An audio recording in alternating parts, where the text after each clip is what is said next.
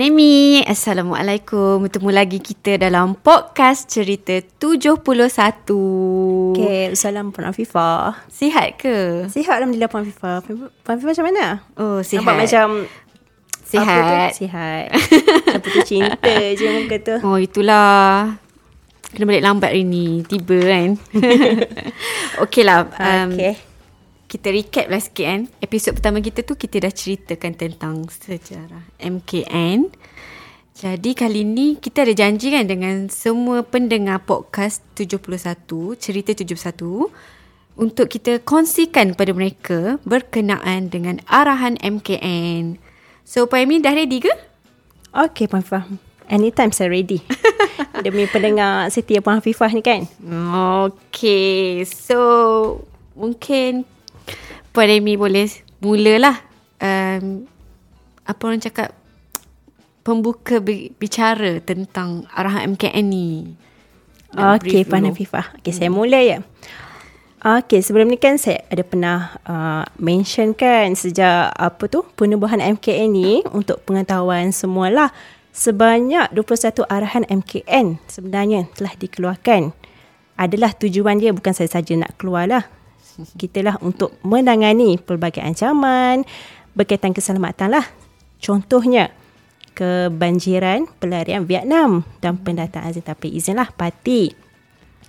Dan antara lainnya, kita juga nak highlight kepada kerjasama dua hal keselamatan, pembangunan sempadan. Basically pasal keselamatan lah Puan Afifah. Ha, apa contoh lagi, apa uh, Puan Afifah boleh bagi? Keganasan, ha, Okey. keteraman awam. So, berdasarkan arahan-arahan MK ini, kita boleh uh, sebagai rujukan lah untuk kita nak menangani pelbagai isu. Ha, gitu. Oh, faham, faham, faham. Hmm. Okay, clear Puan Amy explain. Um, jadi, um, ke apa, maaf, um, pertubuhan MKN Okay. berkait rapat juga ke dengan arahan ataupun macam mana arahan MKN? Ha, Puan Fifah ingat tak yang saya cakap sebelum ni? Alamak, Ha, mungkin lupa saya dah lah lupa. tu. Eh, Menyakkan semut ni. Okay. Kalau, of course lah kita ada kaitan sebenarnya. Bukan sebab saya cakap tadi. Hanya sebelum ni kan MKN memang ada punca kuasa dia lah. Ha, surat beranak dia tu. So, kita seperti yang kita tahu, MKN kan sebuah agensi peneraju yang menyalas dasar berkaitan keselamatan sejak penubuhannya pada tahun 19. 31. Okay. okay, so punca kuasa kepada MKN adalah arahan yang paling pertama iaitu arahan MKN nombor 1 yang melaksanakan kepada Akta Darurat Kuasa-Kuasa Perlu 1979. So dalam arahan tu dia akan menjelaskan lagi lah pembentukan dan tanggungjawab MKN tu sendiri. So kita lah basically MKN ni akan menyenaskan lah dasar-dasar keselamatan untuk diguna pakai oleh uh, semua tujuan keselamatan ma- sama ada di peringkat negeri, daerah ataupun kampung tu sendiri. ha. okey. Kepada das, ha, kepada kaum lah kita nak tahu ni. Okay. So selain daripada arahan MKN nombor satu, Ya. um, apa lagi yang arahan yang mungkin berkait dengan penubuhan sejarah uh, MKN ni? Okey, saya berkongsi sedikit lah. Selain daripada arahan MKN nombor 1 ni, untuk pengetahuan Puan Hafifah ada semua lah. Pada 11 Mac 1982, hmm. kita ada keluarkanlah arahan MKN nombor 12 yang bertajuk Pemerintahan dan Kawalan Perkara-Perkara Keselamatan bagi nak menggantikan arahan nombor 9 dan arahan MKN nombor 1 tadi, hmm. iaitu penubuhan MKN itu sendirilah. So basically arahan nombor 12 ni merupakan arahan induk terpakai lah sehingga sekarang dengan disokong oleh beberapa arahan lain lah bergantung kepada keperluan semasa lah Puan Afifah. Hmm. Uh, so sekarang kita akan pakai MKN nombor 12 ni lah menggantikan pemasuhan MKN nombor 1 dengan MKN nombor 9 tadi. Hmm. Ya. So daripada sini pelbagai jawatan kuasa ditubuhkan untuk membantulah MKN melaksanakan fungsi-fungsinya. Betul. Tu. Jadi mungkin Puan Amy boleh cerita sikit lah contoh apa jawatan kuasa-jawatan kuasa yang meliputi aspek keselamatan negara kita ni. Okey.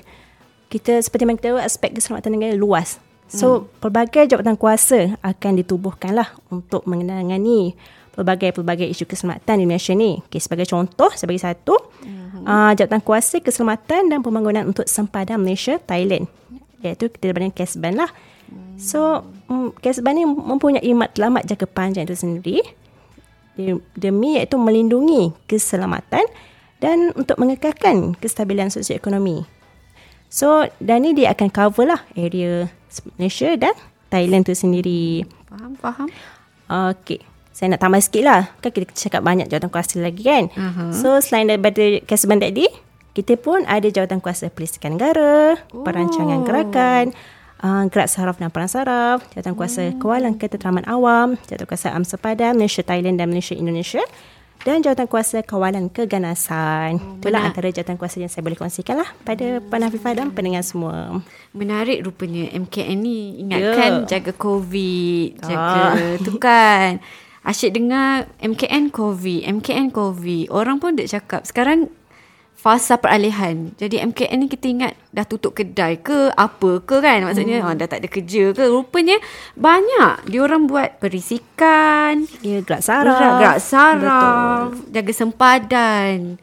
Kan. Masalah-masalah yang berkaitan dengan keselamatan negara lah. Ya, betul. Pak Fifah. Hmm, Puan Amy okey kan nak minum air? Eh tak ada. Suara saya masih sedap lagi. Alright. Kita teruskan ya. Jadi um, setakat sehingga ke hari ini berapa banyak arahan MKN yang pernah dikeluarkan? Okey, setakat hari ini kita ada 26 arahan MKN lah. Hmm, so arahan banyak. yang kerap digunakan um, uh, arahan 20 tapi telah uh, kita dah bagi kepada agensi yang berkaitan lah arahan 20 ni yang menuliskan dasar dan mekanisme pengurusan bantuan bencana lah. Hmm. So um, basically arahan ini digubah lah um, untuk menangani bencana lah termasuk tragedi Highland Towers pada Mei 1994. Hmm. Ha. Puan Emia boleh kongsikan tak antara arahan yang terbaru MKN keluarkan setakat ini? Okey, arahan MKN terbaru untuk pengetahuan uh, Fafifah, kita ada arahan MKN 26 um, uh, berkaitan uh, apa tu uh, keselamatan cyber. So keselamatan cyber ni kita nak kawalan ancaman-ancaman cyber uh, di negara ini. Kita mahu tahu kan ada scammer semua-semua oh, tu kan. Ha. Ya betul betul. So kita ada rujukan lah ada panduan untuk kita rujuk uh, berdasarkan uh, apa tu arahan tersebut. Betul. So setiap agensi yang berkaitan dengan keselamatan cyber tu uh, boleh dah rujuk kat ya, situ. Betul. Uh, Sekarang uh, apa teknologi sekarang kan. Perang fizikal tu mungkin yeah, bukan sekat fizikal. perang fizikal tu mungkin kita dah boleh cater tapi ialah kita kena tengok jugalah perang cyber. Betul Fahifah. mengikut situasi semasa lah. Ya yeah, betul. betul. Jadi arahan-arahan NKN ni um, kita mengguna pakai yang lama dan tak uh-huh. diperbaharui ke ataupun macam mana? Uh, akan ada improvement ke terhadap arahan-arahan tu Okey, biasanya arahan MKN ni kita ikut keperluan. Ha, hmm. point ikut. Tak semestinya uh, apa tu?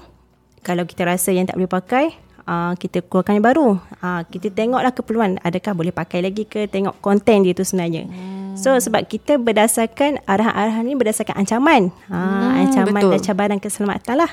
Ikut trend sekarang. Kalau masa kini, kita tengok cyber. So, keselamatan cyber adalah penting lah.